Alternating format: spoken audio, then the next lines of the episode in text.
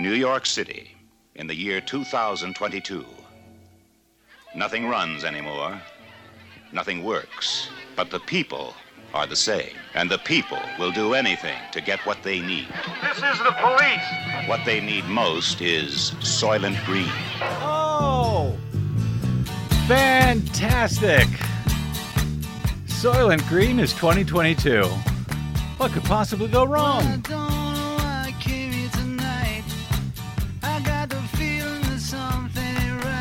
Oh, it ain't. I'm so scared in case I fall off my chair. And I'm wondering how I'll get down the stairs.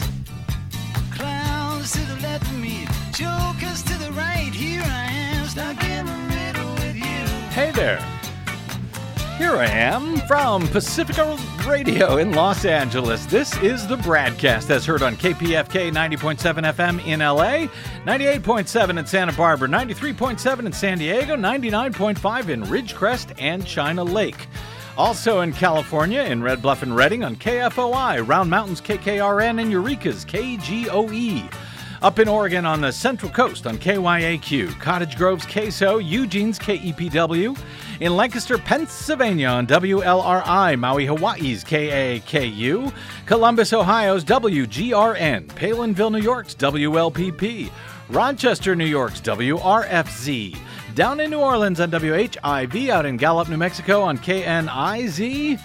Concord, New Hampshire's WNHN, Fayetteville, Arkansas's KPSQ, Seattle's KODX, Janesville, Wisconsin's WADR, and Minneapolis, St. Paul's AM 950 KTNF, not to mention the fact that we stream coast to coast and around the globe every day on the internet on the Progressive Voices channel, Netroots Radio, Radio for Humans, FYI Nation, NicoleSandler.com, Radio Free Brooklyn, Workforce Rising, No Lies Radio, Verdant Square Radio, and Detour Talk, blanketing planet Earth five days a week.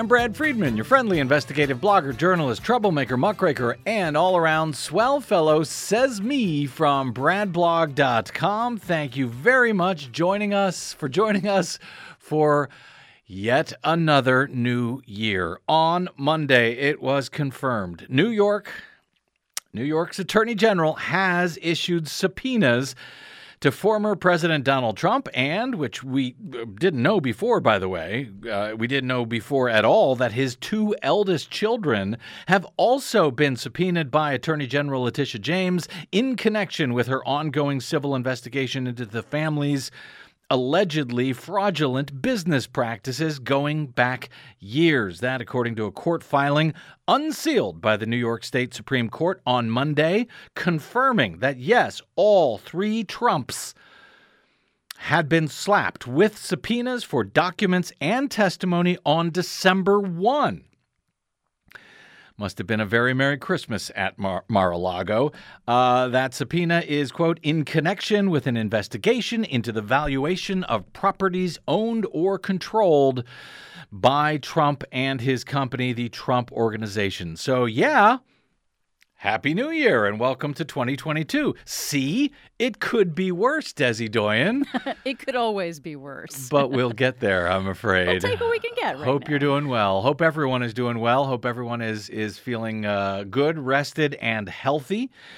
Welcome to the Bradcast where Desi and me are bothly back. Uh, I back. Anyway, we are both back after a week off over the holidays, during which the great Nicole Sandler sat in for us for the bulk of the holiday break and offered some terrific shows in the bargain.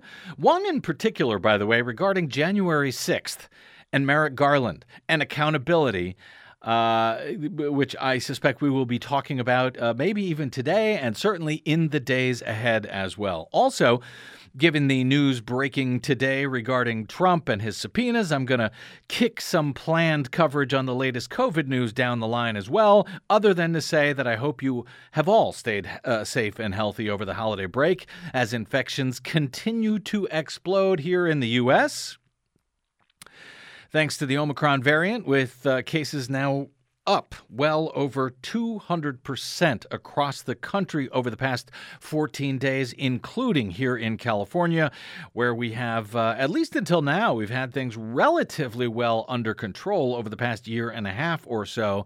And now we are seeing cases explode, whether hospitalizations and death uh, will follow thereafter remains to be seen. But just to kick off 2022 on the right side, on the right note for the moment, uh, before it all goes quickly south, uh, the Trump news about the subpoenas, well, that may kick off your new year with some much needed endorphins to help get us out of the holiday stupor as we uh, reset for what is going to be a very, very busy year I'm afraid, and it's already busy right out of the gate. New York Attorney General James is also seeking to depose the former president and his two older uh, uh, oldest kids as part of this probe. All three are naturally challenging those subpoenas as Trump's do with the disgraced former president suing the attorney general in response. That happened uh, before the holiday break, describing her investigation as, quote, corrupt and, of course, a witch hunt, as he does. Lawyers for James's office already deposed Trump's son Eric in this same probe in late 2020 after he successfully tried to quash it. James's office is looking into whether to file a civil suit against the company in her probe focused on whether Trump's whether Trump fraudulently inflated the value of his assets to secure bank loans and or fraudulently understated those assets elsewhere in order to reduce his tax bill. James's office is also involved in the separate criminal investigation, criminal investigation, which is now being led by the new Manhattan District Attorney Alvin Bragg. He was sworn in over the weekend on Saturday, replacing the previous district attorney, Cyrus Vance Jr who had been uh, supervising uh, the criminal investigation here, but he has now left the office as of the end of the year.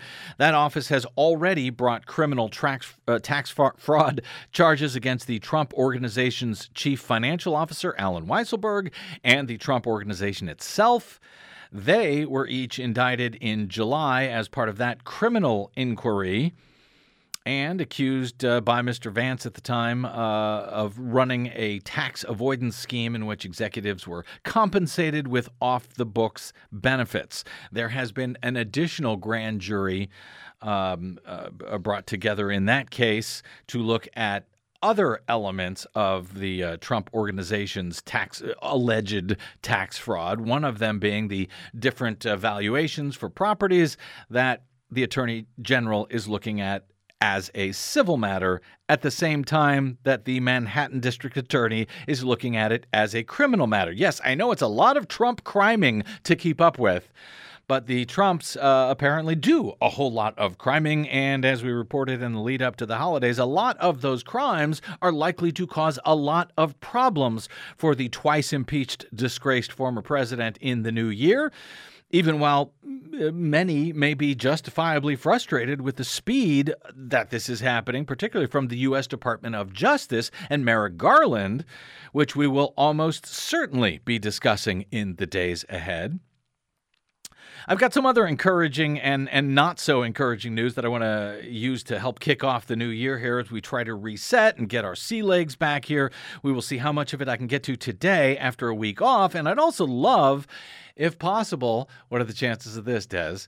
Uh, well. I'd love to open up the phones if time allows. I'm about 50 50 chances at this point. We shall see. Uh, anyway, uh, at least for a few minutes to get a sense of what you are hoping for and or hopeful about, if anything, in this new year. You can write down the number now, 818-985-5735. I am hopeful we'll be able to get to a few callers, but we will see. Uh, but the new year uh, I'm sorry, the old year ended actually very grimly for a bunch of folks in Colorado. As a reminder, uh, yes, in case you forgot to watch Don't Look Up over the holidays on Netflix, uh, as a reminder of climate change still bearing down hard on us. And I'm sorry to say, it is just getting started. On Sunday, a Colorado official said nearly 1,000 homes and other structures were destroyed Hundreds more were damaged. Three people remain missing after an unusual and explosive December wildfire just just blew up and charred a whole bunch of neighborhoods in a suburban area at the base of the Rocky Mountains outside of Denver near Boulder. Boulder County Sheriff Joe Pelle uh, also said on Saturday that investigators are still trying to find the cause of the wind whipped blaze that erupted on Thursday and blackened entire neighborhoods in the now very well populated area located between Denver and Boulder. Uh, Pelle said utility officials found no downed power lines around where the fire broke out amid hurricane force wind gusts. He said authorities were pursuing a number of tips and had executed a search warrant at one particular location, whatever that means. He declined to give details, but some in the media have been reporting that the blaze may have been originally sparked by arson. So while we don't yet know what actually sparked it, I believe we do know what is uh, what has made it so devastating. Desi Doyen. Uh, yes, we do. I mean, it may be that the cause was accidental arson, as seems to be the direction that officials are looking right now. It accidental arson? Yeah, is there accidental such a thing? arson is in a uh, arson is a person starting it rather than a natural cause like Okay. lightning. So accidental arson would be somebody who was, you know, uh, doing something that they probably shouldn't have been, and uh, and sparked the fire and was unable to keep it from spreading. I So- believe there was a red flag warning in place because they knew these high winds were coming. so there was a was red flag warning. They weren't supposed to be making fires outside or Right, or yeah. causing any sparks. You know, that could also be an accidental arson cause. Gotcha. But regardless of what the actual, you know, proximal proximal proximal cause would be, Yep. that it would that we we I think we know that the most important cause of it is man-made global warming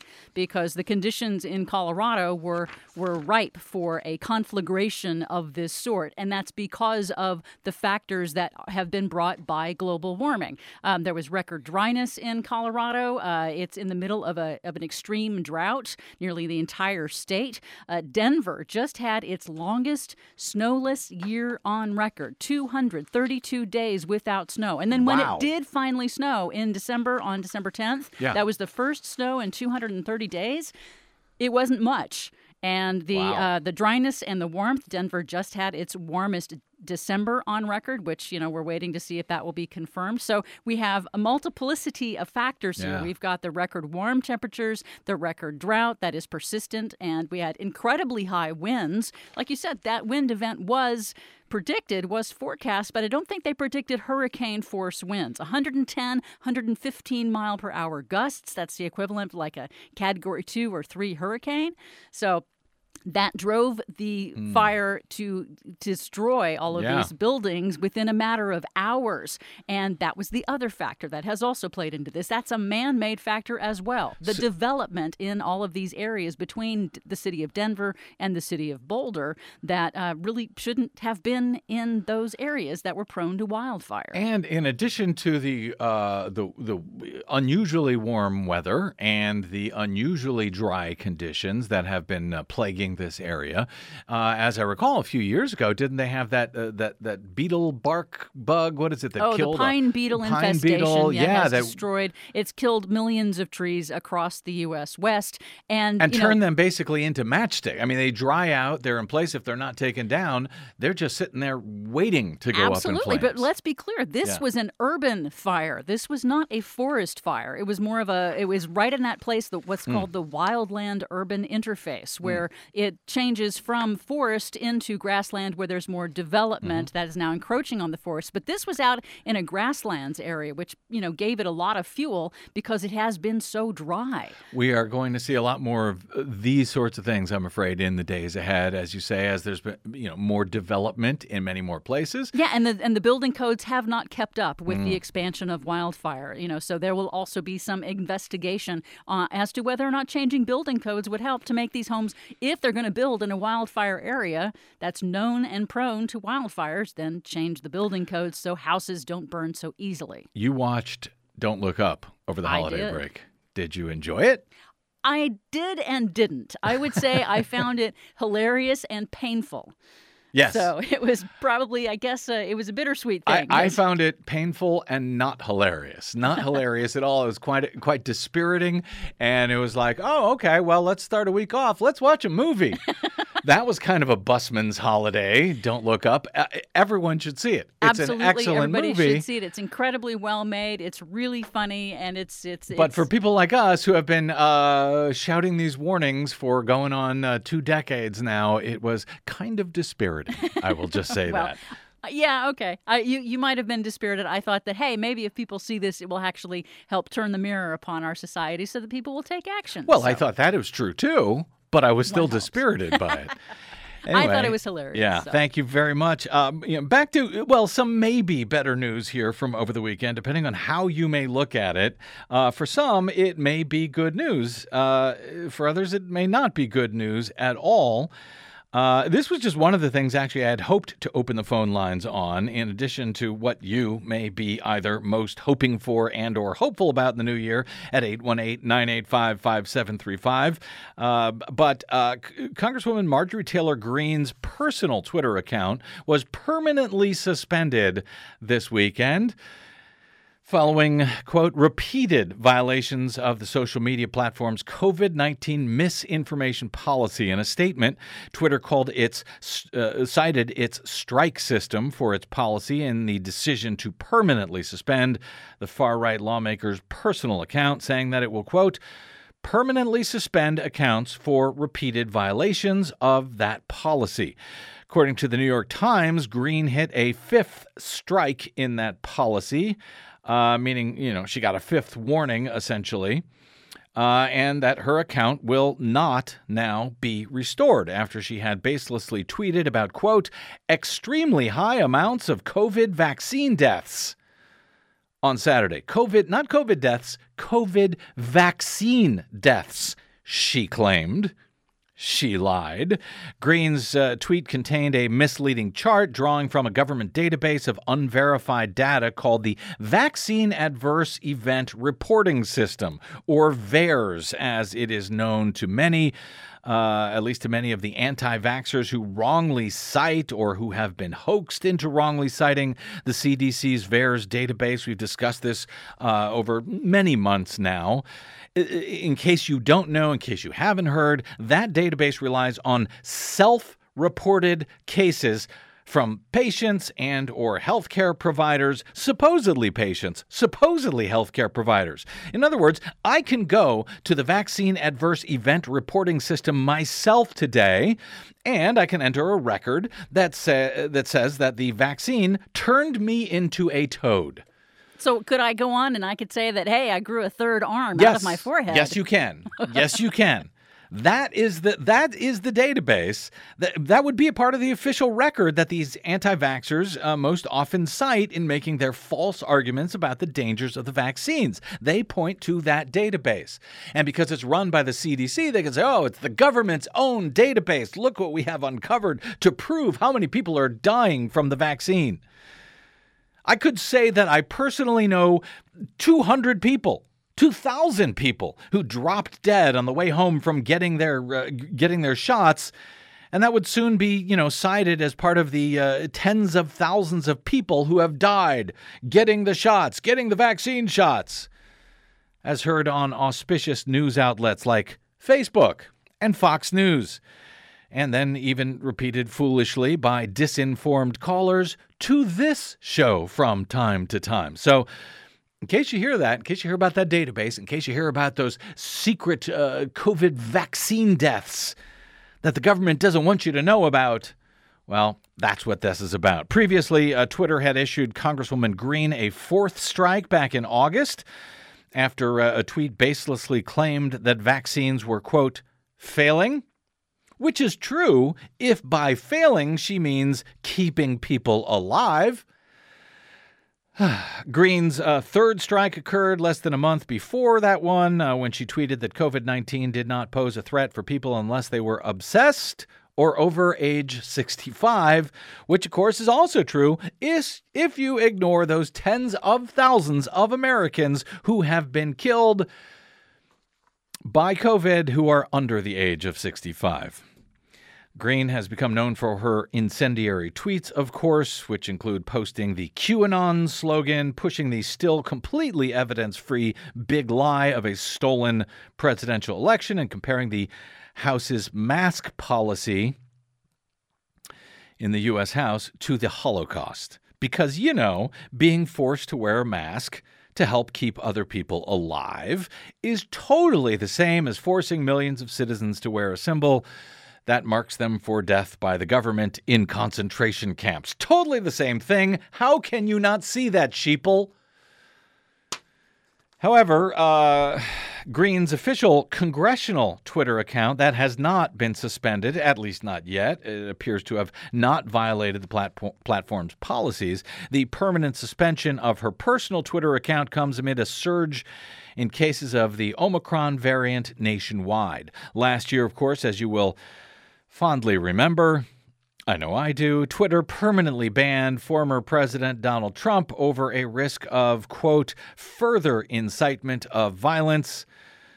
Following his supporters breaching the Capitol on January 6th, on the day of the joint session of Congress, certifying Joe Biden's electoral victory in Trump's last ditch effort to steal the 2020 election through violence and mayhem. Uh, it is there that I want to uh, take a quick break here and pick up on uh, afterwards. Um, but until today suddenly got so busy, I had hoped to open those phone lines. We'll see 818 985 KPFK to your thoughts on the permanent Twitter ban of Marjorie Taylor Greene and the idea of social media outlets banning people like her, a sitting congresswoman and a former president, at all. Uh, I am curious what you think about that. Is that a good idea? Are you comfortable with a social media site like Twitter? permanently removing the personal accounts of sitting members of Congress and, and, and now former presidents. For the record, as we've discussed over the years on this show, I'm not entirely comfortable with it. Especially as someone who has myself, I have been uh, temporarily suspended from Twitter for uh, reporting on something about elections that was 100% accurate demonstrably so, independently verifiable. This was back in October of 2020, about a month before the election, when every election system database in the state of Georgia was failing, was found to have a flaw that kept it from working accurately with the state's new touchscreen voting systems. I reported on that on Twitter. And uh, I was uh, warned by Twitter that I would be uh, not allowed to tweet unless I deleted that tweet. Now, Twitter was wrong. I was right. But I had to delete the tweet before I was allowed to use Twitter again. So I don't like the idea of some unknown panel sort of deciding what is right and wrong or accurate or not. However, that said, however, when it comes to things that get people killed, like lies about vaccines and diseases and calls for violence, well, I admit to being uh, somewhat more sympathetic to such bans, even if I am trepidatious about it. Anyway, we'll see if we have time for calls on that. If anybody wants to line up, 818 985 5735. Uh, but let's take a break right here. We'll come back with a, uh, a reset uh, where uh, where in in regard to that breach of the U.S. Capitol, in hopes of of stealing a presidential election, as this week will mark the one year anniversary since the deadly Trump incited attack that came really within a hair's breadth of taking down what is left of American democracy altogether. So uh, now, as the uh, New York Times editorial board correctly argued on New Year's Day, now every day is January 6th. And I believe they're absolutely right. That story, where it is headed, and if time, your calls are coming up on today's Bradcast as the new year begins. Same place as the old year. I'm Brad Friedman, and you are listening to the Bradcast.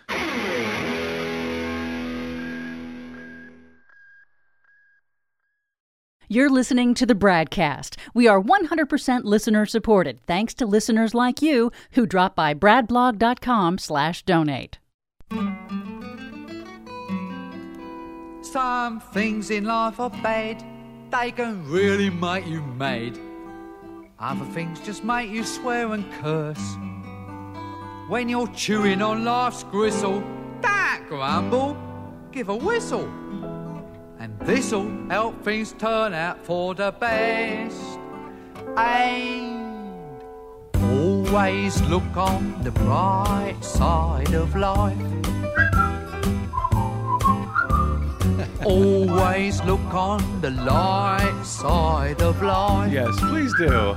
Welcome back to the Bradcast. Brad Friedman Life seems jolly rotten. from bradblog.com and life does seem jolly rotten doesn't it uh, welcome back i uh, let me uh, it was a couple of people jumped in let me uh, take a, a very quick call and then i'll get on to uh, january 6th and what i really want to talk about uh, very quickly dan in goleta hey dan welcome to the bradcast what's up No, uh, uh, hi, Brad. Um, I just want to say real quick, uh, the the COVID thing. I was debate, debating my libertarian brother from um, Alabama about this, and then he hit me with. He said that 80% of people who die from COVID are overweight or obese, and it brought me up short, and I wasn't sure how to respond. And I was wondering if you know anything about this, or if that's because I never hear that. Well, I'm not sure actually, yeah, I- just like uh, is it QAnon stuff or what? No, actually, the uh, uh, people who are over uh, overweight or, or obese are much, much more at threat from uh, COVID. That is absolutely true. That said, I don't know what the number is. I don't know if your friend is right about uh, your your brother about No, no, eight- my brother, my Your brother, yeah. I don't know if if if your brother is right about the eighty percent, but let's assume he is. If he is. That means, well, uh, 20,000 will die for every 100,000 who die in this country. I think we're up to about 800,000. I think we're over 800,000 at this point. So that is, oh, yeah, nothing to worry about. 160,000 Americans have been killed by COVID, um, uh, uh, you know, uh, who were not obese, even if your brother is right on that number. So, not sure if that's a chance I want to take. I'm not obese, but uh, does does that uh, help help speak to your brother? Yeah, I, I wanted to find out the statistic, but that I mean, yeah, whatever. I mean, we just we get into debates, and I just wanted to run that by you. Yeah, Anyway, well, he's been he he he might be uh, correct on that number. I d- again, I don't know the uh, specific statistics, but we're talking about hundreds of thousands of people who are at risk who have no pre-existing medical conditions. Uh, if you consider uh, being overweight or obese to be a pre-existing condition, so hopefully that helps. Dan, thanks for that call and happy New Year, my friend.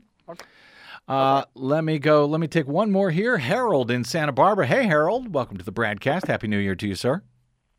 Happy New Year to you. And as always, let's look at the bright side of life.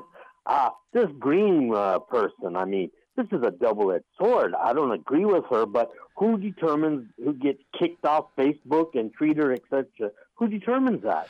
uh, the people who run Twitter and Facebook, etc. They're the ones who get to decide. As a private uh, organization, they get to do what they want. Just like at bradblog.com, if I want to ban you, Harold, if you come over to uh, to bradblog.com and you start being disruptive, you, if you start uh, calling for violence, if you start making uh, knowingly false claims, uh, I will let you know about that and uh, ask you to stop doing that. And if you don't stop doing it, you'll eventually not be able to comment at bradblog.com.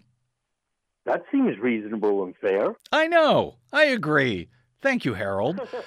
And that's I know. yeah, all right. Take care. Uh, stay on the bright side of life, and happy New Year, my friend.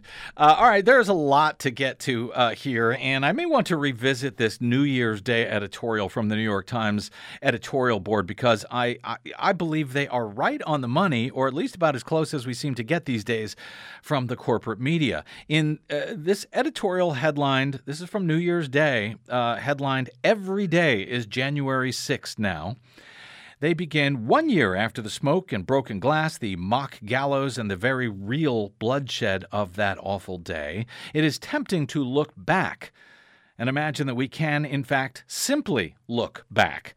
To imagine that what happened on January 6, 2021, a deadly riot at the seat of American government, incited by a defeated president, amid a last ditch effort to thwart the transfer of power to his successor, they mean to steal the election from his successor and the American people. Uh, it is tempting to look back on it as uh, horrifying, but that it is in the past and that we as a nation have moved on. This, they write, is an understandable impulse. After four years of chaos, cruelty, and incompetence, culminating in a pandemic and the once unthinkable trauma of January 6, most Americans were desperate for some peace and quiet. Boy, howdy were we. On the surface, the Times writes, we have achieved that. Our political life seems more or less normal these days as the president pardons turkeys and Congress quarrels over spending bills, but peel back a layer and things are far from normal. January 6 is not in the past, it is every day. It is regular citizens who threaten election officials and other public servants who ask, quote, when can we use the guns? Really? Yes. One guy, I think it was in Florida, asked at a city council meeting, when can we use the guns? Uh, and and uh, who people who vow to murder politicians who dare to vote their conscience. It is Republican lawmakers scrambling to make it harder for people to vote and easier to subvert their will if they do. It is Donald Trump who continues to stoke the flames of conflict with his rampant lies and limitless resentments and whose twisted version of reality still dominates one of the nation's two major political parties. In short, the Republican, the, the, Republic, I should say, in short, the Republic faces an existential threat from a movement that is openly contemptuous of democracy and has shown that it is willing to use violence to achieve its ends.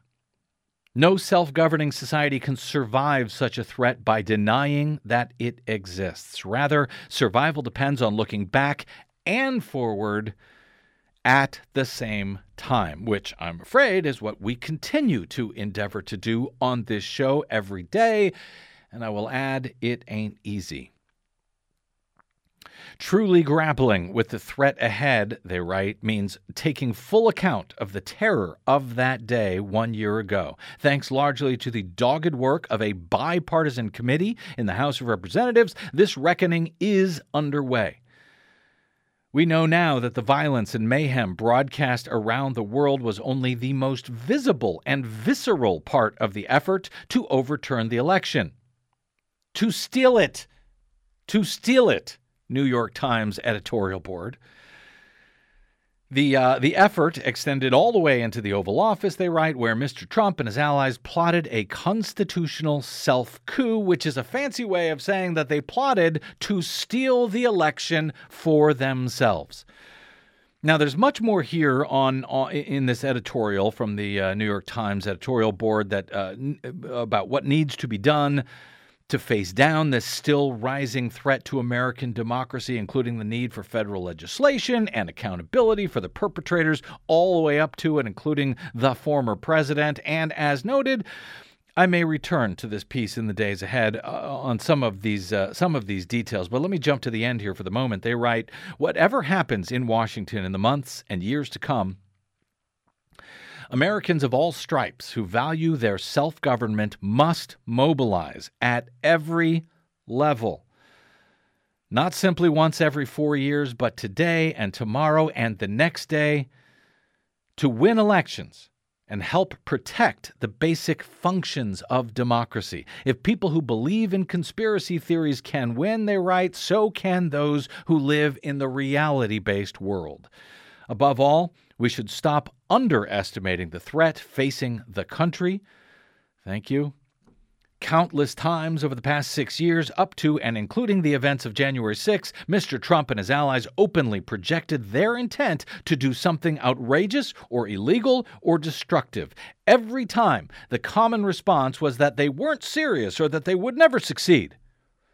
How many times will we have to be proved wrong before we take it seriously, the board asks. The sooner we do, the sooner we might hope to salvage a democracy that is in grave danger. All of that coming from the New York Times editorial board, and in this case, they could not be more spot on the money as far as I'm concerned.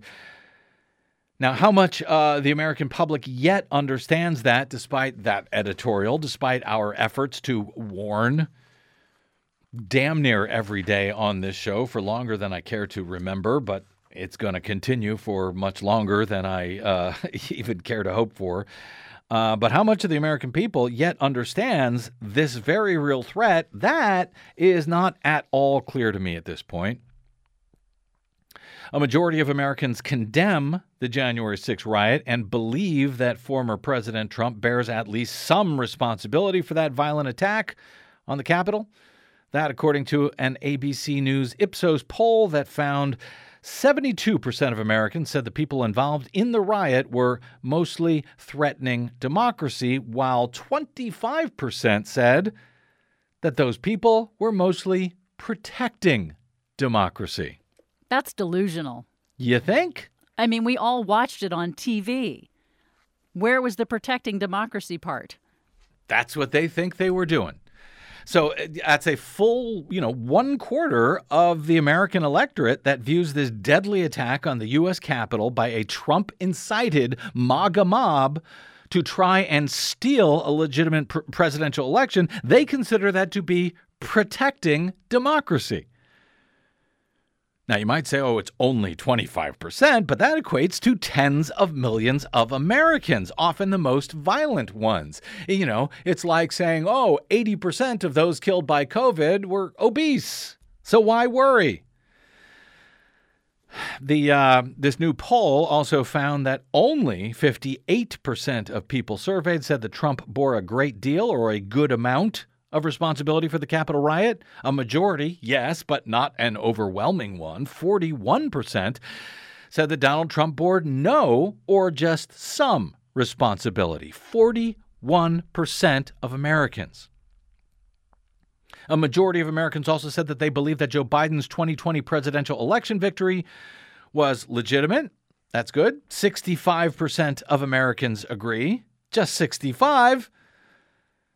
So it's good, I guess, because it's a majority, but still one third, 33%, a year later said that they think Biden's victory was not legitimate one year after he was inaugurated and after zero, and I mean zero, legitimate, independently verifiable evidence has been offered to even question the final results of the presidential race in any state. And believe me, I look. I look when I see this evidence. If you've listened to the broadcast over the years, over the going on 20 years uh, since we set up bradblog.com, you know that this is what we cover. We cover this very closely. And when I hear a, a claim about election fraud or even election error in a voting system or something like that, I look into it. And I have looked into these claims all over the country for the past year. And so far, I have found bupkis, nada, zero, nothing that currently makes me question the results of the 2020 election.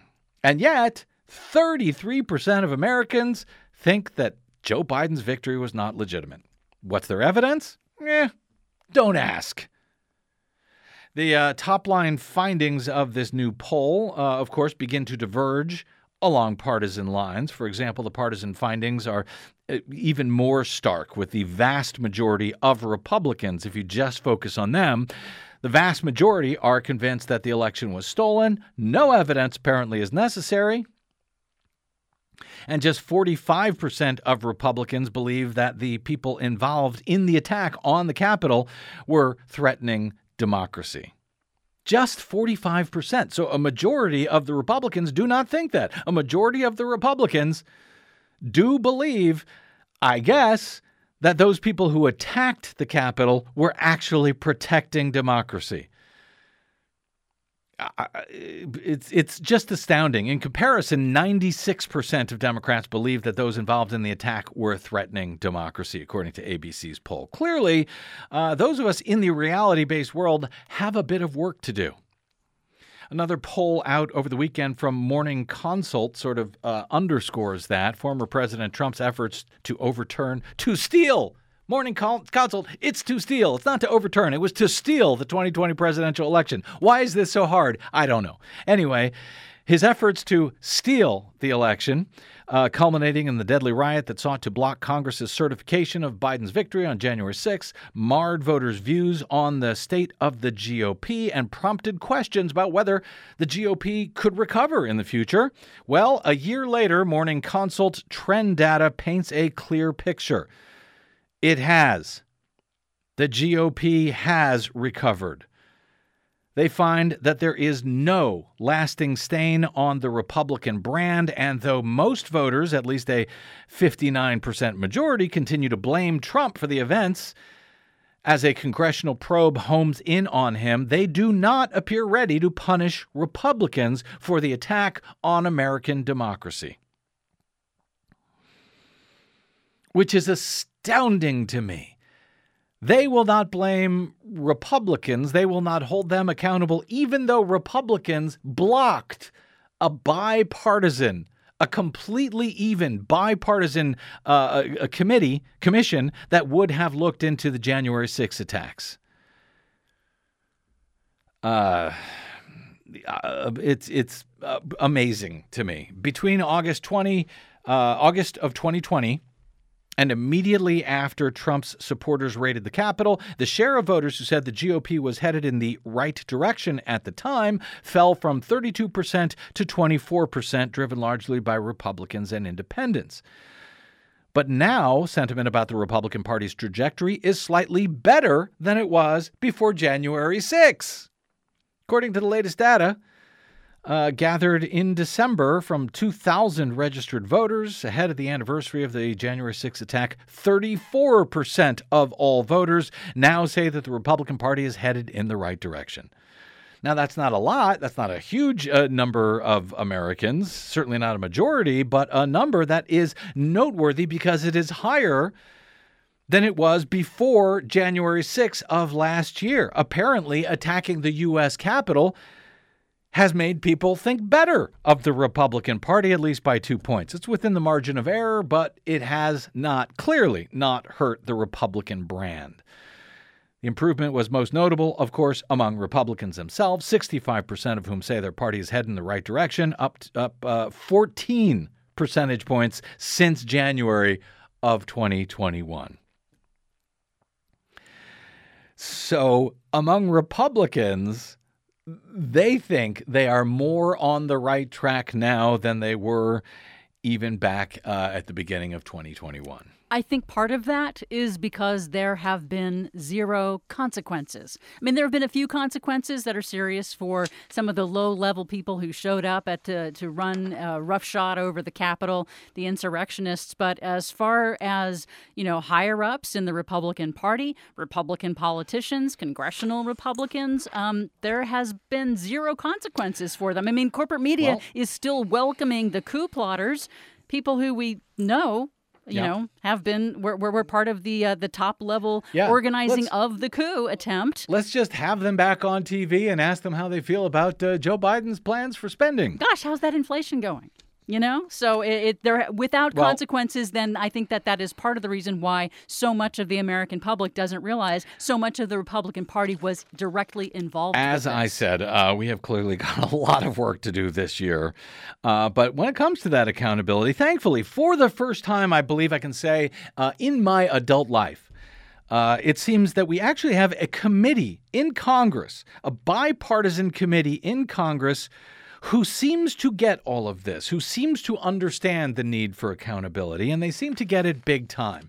As we uh, begin the new year, the uh, panel, the U.S. House Select Committee, looking into the January 6 attack and more, uh, they have now interviewed more than more than 300 witnesses. They've collected tens of thousands of documents. They've traveled around the country. We have now learned in order to talk to election officials who were pressured by Donald Trump, often personally.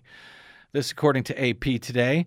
Uh, now, after six months of intense work, the House committee investigating the insurrection is preparing to go public. In the coming months, members of the panel will start to reveal their findings against the backdrop of the former president and his allies' persistent efforts to whitewash the riots and reject suggestions that he helped instigate them. That, even after, by the way, a bipartisan 57 to 43 majority of the U.S. Senate. That includes seven Republican senators uh, at the t- actually, uh, I think it was nine Republican senators at, at the time, if I'm remembering it correctly. At Trump's second impeachment trial, they agreed that Trump did exactly that. He instigated, he incited that attack on the Capitol. It's a bipartisan majority in the U.S. Senate. The committee, uh, the House committee, also faces the burden of trying to persuade the American public that their conclusions are fact based and credible. But the nine lawmakers on the committee, seven Democrats, two Republicans, are united in their commitment to tell the full story of what happened on January 6, and they are now planning televised hearings and reports that will bring their findings out into the open. Their goal is not only to show the severity of the riot, but also to make a clear connection between the attack and Trump's brazen pressure on the states and Congress to overturn, yes, to steal AP, to steal Joe Biden's legitimate election as president. Uh, Wyoming Congresswoman Liz Cheney, the committee's vice chair and one of its two Republican members, said over the weekend the full picture is coming to light despite President Trump's ongoing efforts to hide the picture. I don't think there's any area of this broader history in which we aren't learning new things, she said.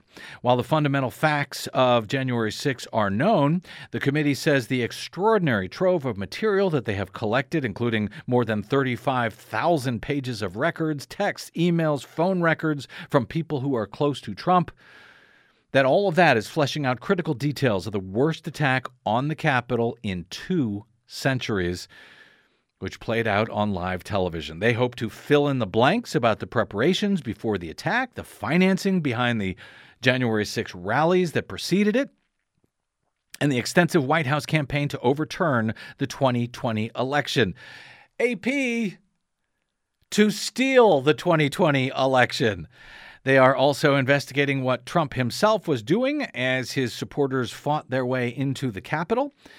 As of this weekend, we've got an even better idea of that. That thanks again to Liz Cheney, and yes, firsthand testimony and documents revealing what we had all figured that he was just sitting there as the Capitol was under attack, as it has not been in some 200 years and has never been at the hands of a domestic mob, as Liz Cheney explained to ABC's George Stephanopoulos.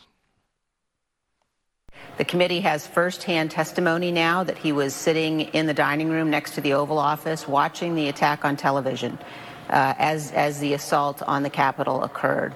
Uh, we know, uh, as you, you know well, uh, that the briefing room at the White House is just a mere few steps from the Oval Office.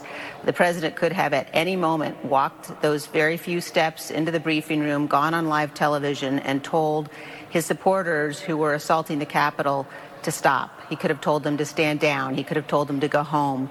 Uh, and he failed to do so. Uh, it's hard to imagine a more significant and more serious dereliction of duty uh, than that. Is his failure to make that statement criminal negligence? You know, uh, I think that, that there are a number of, as the chairman said, uh, potential criminal statutes uh, at issue here. Uh, but I think that, that there's absolutely no question that it was a dereliction of duty. Uh, and, and I think one of the things the committee needs to look at as we're looking at a legislative purpose is whether we need enhanced penalties for that kind of dereliction of duty. Uh, but, but I think it's also important for the American people to understand how dangerous Donald Trump was. Uh, we know as he was sitting there in the dining room next to the Oval Office, uh, members of his staff were pleading with him to go on television to tell people to stop. We know Leader McCarthy uh, was pleading with him to do that. We know members of his family. We know his daughter. We have firsthand testimony uh, that his daughter Ivanka uh, went in at least twice uh, to ask him to please stop this violence. Uh, any man who would not do so, any man who would provoke a violent assault on the Capitol to stop the counting of electoral votes, any man who would watch television as police officers were being beaten, uh, as, as his supporters were invading the capital of the United States, is clearly unfit for future office, uh, clearly can never be anywhere near the Oval Office uh, ever again. Hillary Clinton said a couple of weeks ago that if he runs and wins, that could be the end of our democracy. Do you share that fear? I do. Uh, I think it is critically important, given everything we know about the lines that he was willing to cross. He crossed lines no American president has ever crossed before.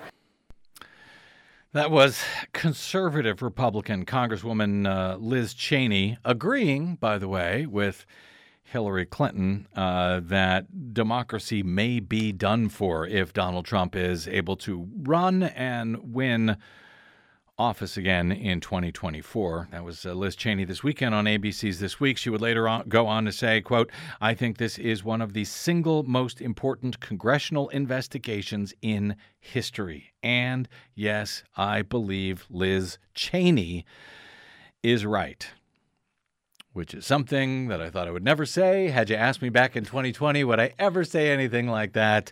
I believe Liz Cheney is right. Yeah, and, and she had also said that, you know, she agrees with Hillary Clinton that Trump's return to office Right. would mean disaster for democracy. Yeah, what was the over under on that on Liz Cheney saying, I agree with Hillary, Clinton. Yeah. I know. Uh, by the way, uh, the committee itself, and this is what actually gives me hope here, because you've got Liz Cheney out really taking the lead along with the uh, chairman, Benny uh, Thompson, a Democrat from uh, Mississippi. They are working together. They are in lockstep. I don't remember seeing a, a congressional committee like this, where everyone on both sides are working towards the same goal, where there seems to be no partisan bickering, no fights about what they should and shouldn't do. Uh, and everyone on the committee seems to be in full agreement on that. Democratic uh, uh, California Congresswoman uh, Zoe Lofgren, she's a veteran of these sorts of investigations. She was actually a staffer on the House Judiciary Committee during the Watergate investigation of uh, Richard Nixon. Nixon. She said, uh, "quote There is no division, no hostility, no partisan bickering. It's like let's just get the job done." Congressman Pete Aguilar, also of California, fellow uh, Democratic committee member, said, It's good. It's how Congress should be. So that gives me hope. But I'll tell you what, I I lie in bed. I, I actually do this. I know I'm weird. I lie in bed at night pondering ways that A, Republicans can steal the next presidential election in broad daylight, and B, ways to stop them from being able to do so. And I got to say, so far, I have been unable to come up with a way to stop them. If they decide as a party that they no longer wish to have anything to do with reality, if they simply wish to declare that they won, and they do that in the right states where they control the legislature and where they are more and more controlling the election apparatus itself. If they do that, if they dis- decide to say they won, whether they did or not, if they do that in the states and if they do that in Congress, there will likely. Uh, you know, where Republicans, by the way, will, li- will also have likely have control of at least one of the two houses by then. If they decide to do that, uh, there is really nothing that can be done to stop them as things are now. And by the way, at the U.S. Supreme Court, which the Republicans have already stolen from the American people, if you're looking at to them as a backstop for this theft, well, don't hold your breath. Unless the federal government Unfortunately, right now, that means only Democrats at this point, since so far, zero Republicans have been willing to join in the effort uh, in the U.S. Senate unless the federal government adopts new election protection laws, including the Freedom to Vote Act, the John Lewis Voting Rights Advancement Act, an update to the Electoral Count Act of 1887. Unless that happens, and by the way, even if it does, but unless that happens, I see nothing to prevent a Republican Party that is willing to lie about the election and to steal the next presidential election. We'll have a lot to cover in the days and the months ahead, and a lot of very difficult work to do in order to save this republic uh, and the planet along with it. But I, you know, like I said, I never thought I would uh, say that, you know, folks like Dick, like uh, Liz Cheney, that she is giving me at least a modicum of hope. So did an interview, by the way, that our guest, uh, our guest host Nicole Sandler did last week with our longtime friend and investigative journalist Marcy Wheeler. She made the argument, contrary to many opinions expressed on this program, including by me, she made the argument that Attorney General Merrick Garland is doing exactly what he should be doing at this point, and that while the House Select Committee is working from the top down, the DOJ is working from the ground up. And Marcy believes that they are both working toward the same goal of accountability for the perpetrators of January 6 up to and including Donald Trump himself. I don't know if she's right, but she made a hell of a good case with a hell of a lot of evidence. You can uh, download that uh, th- that interview uh, with Marcy Wheeler at bradblog.com. It went gangbusters the day that it was released uh, uh, at, at the blog and, and at Twitter over the past few uh, over the past week, really. So I was going to ask, what are you hopeful for? What are you hopeful about in the new year? But of course, I've run out of most of my time. I will take a quick break here. We will come back to at least some of your calls at 818 985 5735, 818 985 KPFK. There's a lot to do all at once. Uh, so, what do you hope comes first, and what are you hopeful will actually come first? Quick break, and we're back with our last few minutes. I'm Brad Friedman, and you are listening to the BradCast.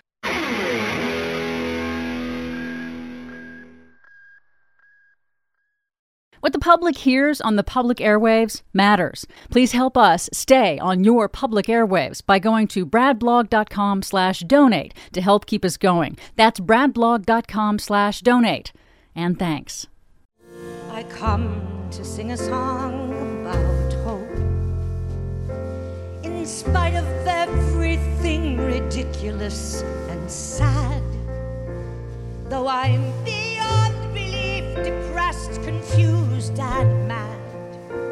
Well, I got dressed. I underestimated how much that would take. No kidding. Welcome back to the broadcast. Brad Friedman from bradblog.com. Uh, no time at all, but let's use it. John in LA, welcome to the broadcast. Sir, Happy New Year. What's on your mind, my friend? Very quickly. Oh, John. Yeah, you, John. Yeah, okay. Uh, there was a debate of a young journalist with his mother. Says, "How do you? Uh, what's the evidence for your beliefs that Biden stole the election?"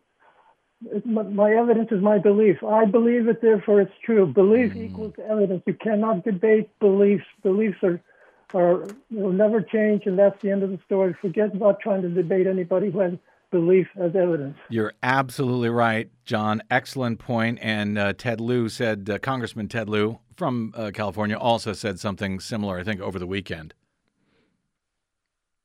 147 Republicans voted to not certify the Electoral College results. And more than a year later, not a single one of them can identify who allegedly stole the election nor explain how it was done. And that's because the election was not stolen. Yeah. Uh, yeah, that's the problem. No evidence. But apparently, John, I think you're right. Uh, it doesn't matter. I believe it was, therefore it was.